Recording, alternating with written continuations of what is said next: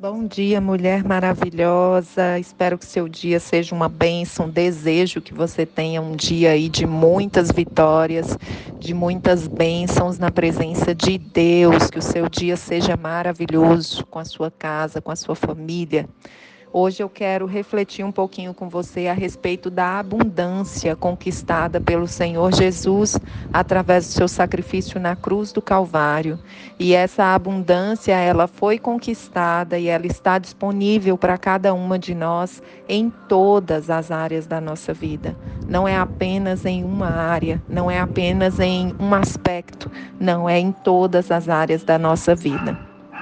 A palavra de Deus em João 10, 10 diz: Eu vim para que tenham vida e a tenham em abundância.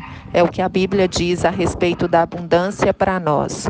O Senhor, ele conquistou a abundância para as nossas vidas. Ele conquistou a abundância para que eu e você possamos viver uma vida plena na presença dele, conforme a vontade dele.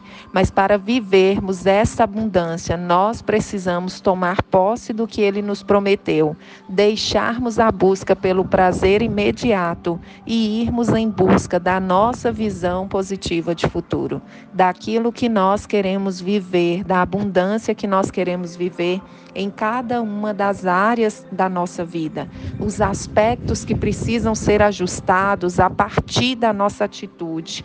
Deixar a mediocridade é o caminho para que nós venhamos tomar as atitudes que precisam ser tomadas para que nós possamos viver de fato tudo aquilo que nós somos capazes de conquistar e merecemos desfrutar. Hoje eu quero deixar para você essa mensagem, que você se posicione, que você se posicione de maneira firme e constante, fazendo o que você sabe que deve ser feito e não responsabilizando outras pessoas pelos seus insucessos, mas indo em busca da transformação do seu sonho em realidade. 2022 está finalizando e você tem uma grande oportunidade de aproveitar essa transição no tempo, onde nós saímos de um ano e passamos para outro ano. Você tem a oportunidade de aproveitar essa transição no tempo para começar uma nova fase na sua vida, para começar uma fase onde você se posiciona de fato, assume a sua responsabilidade, faz o que tem que ser feito e, consequentemente, desfruta dos resultados das suas atitudes. Que você possa abrir a sua mente naquilo que você ainda não tem feito, o que deve ser feito, que você venha abrir a sua mente e enxergar o que deve ser feito. O que mais na sua vida você deve ajustar para que você possa de fato viver a vontade de Deus, que é a abundância. É uma vida abundante para você.